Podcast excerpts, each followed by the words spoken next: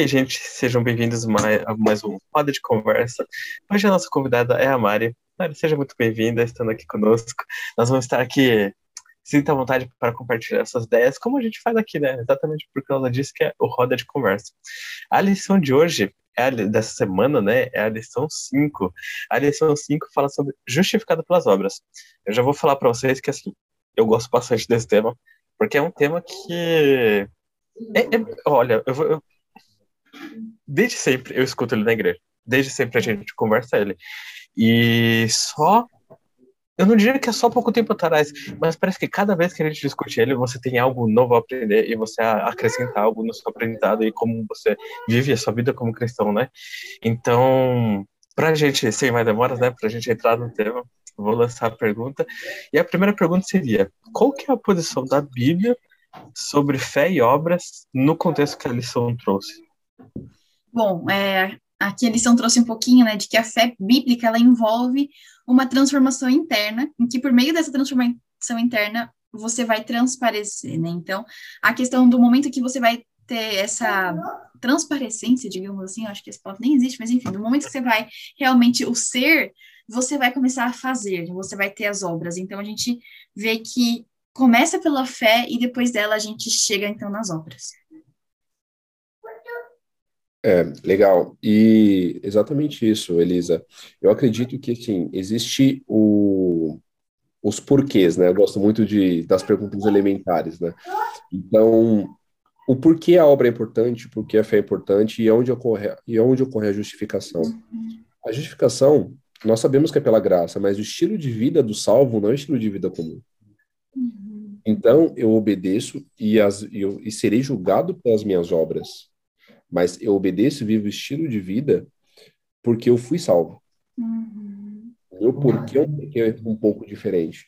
E a lição ela traga isso, né? É, esse diferencial entre as obras e o porquê das obras. Uhum.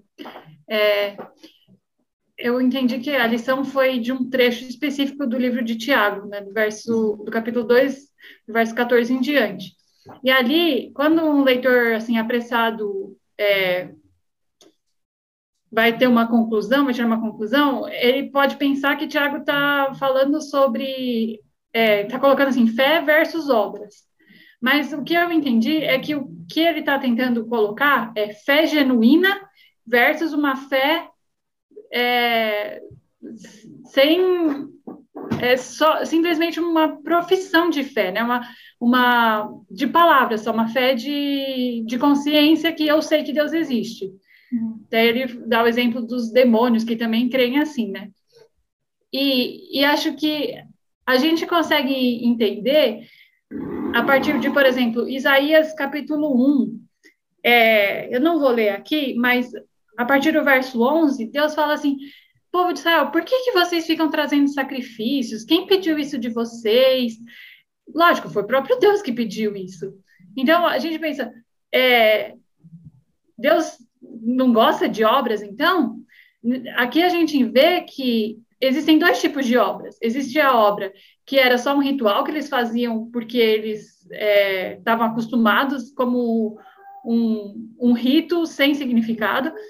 E o que Deus estabeleceu, na verdade, eram sacrifícios que deveriam trazer todo o coração do crente para aquele momento. Uhum. Então, existem dois tipos de obra. A obra que tem um significado, que é feita com o coração, e a obra que é feita de uma forma assim banal. E aí o que Tiago traz é que existem dois tipos de fé também. E é isso que ele está querendo contrastar: a fé genuína, que é a fé que tem obras, e a fé que é só uma, um assentimento intelectual, mas que não é, transborda para a vida cotidiana, assim, para o estilo de vida da pessoa. Uhum. Então, é isso que eu, que eu entendi, assim, dessa lição, né? Desse textinho de Tiago ali. Muito bom, nossa, maravilhoso, gente. Eu também, quando eu estava lendo essa lição, eu tive esse mesmo sentimento, é, porque eu acho que a gente costuma ir para os extremos, né? É tipo assim, ah, Paulo vem e fala, ah, a pessoa é salva pela graça. E aí você entende que nós somos salvos pela graça de Cristo. Ah, então é sempre, é sempre assim que a gente faz, né? Ah, então você quer dizer que pela graça quer dizer que então não importa as obras? Aí, não, não é isso. Aí você percebe que a Bíblia, Deus é maravilhoso, porque ele sabe que nós, como seres humanos, teremos essas dúvidas. E aí ele permite que a gente tenha a Bíblia exatamente para tirar essas dúvidas. E aí a gente tem o complemento de Tiago que vem explicando, ó, não, que nem a Mari falou, a fé genuína. Não, ó, o, quando você conhece Cristo, você muda a sua, a sua, né? Você muda a sua vida. Cristo muda a sua vida. Porque é um encontro tão chocante ó, eu vou dar como exemplo Paulo, né? Quando ele encontra, Jesus aparece para ele lá na estrada de Damasco. É, eu diria que é exatamente a mesma situação, tá, gente? A gente não pode ver Cristo assim aparecendo literalmente na nossa frente, né? Mas a reação é a mesma. O resultado é o mesmo. Quando nós encontramos Cristo, tem uma mudança. E é isso que o Tiago vem explicando aqui. E para assim falar dessa interpretação um pouquinho mais sobre como nós podemos aprender né, sobre a, a palavra de Deus, eu queria trazer a segunda pergunta. Como que a gente pode estudar a Bíblia de uma maneira mais equilibrada?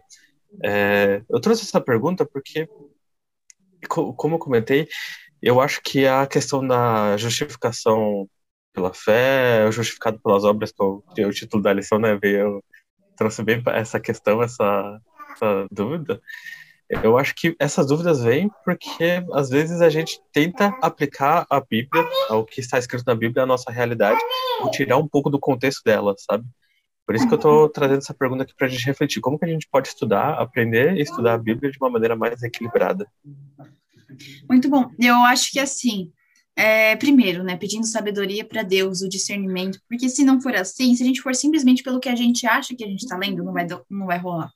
Porque mesmo tanto Paulo quanto Tiago, os dois trazem os dois pontos.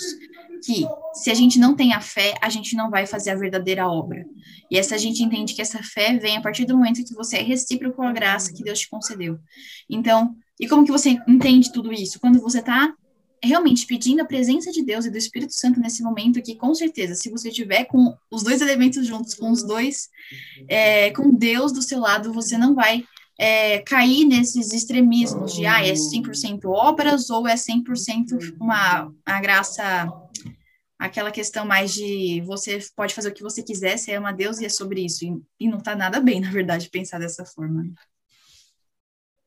Muito bom, Elisa. De fato, é, essa dicotomia entre obras e graça, ela de fato é algo que existe apenas na cabeça de muita gente, porque ela de fato, ela não existe, são complementos né? É, eu acredito que a forma de você estudar a Bíblia de forma equilibrada é de fato buscando entender a Bíblia. Então, qual porção da Bíblia eu consigo, eu consigo entender? É, eu acho muito curioso, porque aqui nós não temos o costume de meditar, né? Fala meditação é meditação mesmo. Você lê, você meditar sobre aquilo que você leu. Mas isso faz de extrema importância para quem quer estudar a Bíblia e entender o real sentido dela. Então, muitas vezes, eu, eu já tive muito isso, né? Meu gol era ler o máximo de capítulos possíveis. E, às vezes lia 5, 6, 10 capítulos é, num dia. E o que, que eu aprendi daquilo? Então, muitas vezes, a questão não é a quantidade, é a qualidade da minha leitura.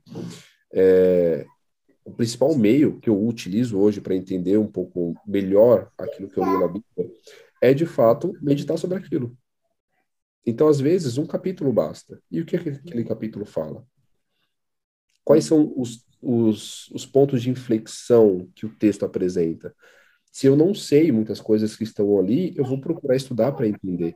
Eu acho que isso torna um estudo muito mais rico, torna ele constante e torna ele muito mais prazeroso, porque eu não estou lendo palavras, estou desbravando uma história, e isso faz do estudo da Bíblia algo muito melhor.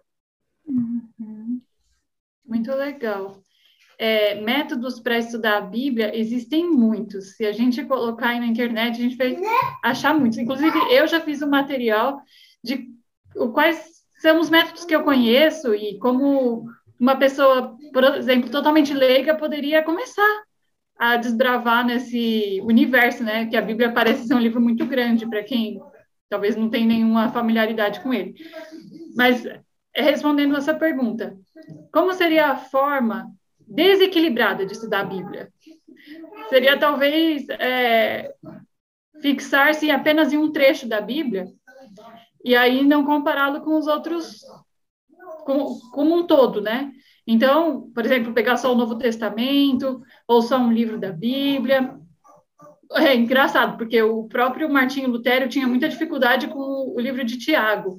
Ele traduziu a Bíblia inteira, mas para ele Tiago nem deveria estar no cânon, porque de uma forma desequilibrada ele não entendeu a mensagem de Tiago, né? Não sei se foi até o final da vida dele, mas é, a Bíblia é uma só e a gente precisa de forma equilibrada estudar ela como a única palavra de Deus. É, e acho que juntando aí tudo que vocês falaram, é, pedir a sabedoria de Deus, estudar com calma, é, não com pressa e talvez algumas dicas, né? Por exemplo, eu estudei o que o comentário bíblico adventista falava sobre esse trecho que a lição comenta. Então, é, lá eu aprendi que o ponto ápice desse trecho é o verso 22.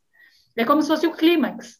E realmente, se você vê o verso 22 de Tiago 2 como clímax, você entende o que ele está querendo dizer. Porque ali ele sintetiza tudo, né? Toda a argumentação dele.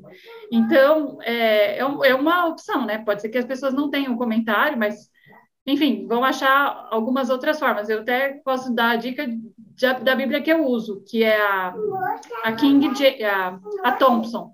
Ela tem muitas notas de rodapé e mais da metade da Bíblia é material suplementar, assim, que tem muitas conexões. É, são várias formas, mas realmente o Espírito Santo, que foi o que a Elisa falou, e a meditação são as principais. E depois o método vai é, se adequar a cada estudante. E, gente, Incrível, né? Nossa, eu fiquei até aqui. Nossa, muito bom, muito bom a colaboração de vocês. Nossa, achei incrível. E eu espero que isso tenha ajudado também a gente a esclarecer um pouco mais essa questão de fé e obras, o que Tiago queria dizer, o que Deus quis dizer através de Tiago, né? Que é o mais importante. E agora a gente vai ter o nosso momento do Fala aí. Então, Léo, pode rodar a vinheta.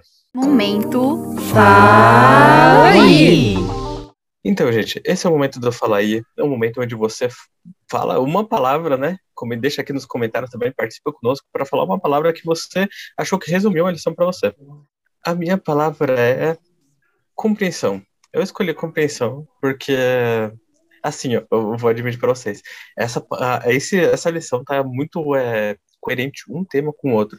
E eu fiquei na dúvida entre as palavras que eu escolhi para as duas, para as duas lições, porque eu, eu, uma que eu, é, ou ia servia para as duas lições. E compreensão é porque realmente é uma, é uma questão que nós precisamos entender mais com o coração mesmo. É mais uma questão de conversar com Cristo, ler a palavra dele e entender, sabe, o que ele quer passar, passar pela gente. Então, acho que compreensão seria uma palavra, assim, é, perfeita, que se encaixaria muito bem nessa situação.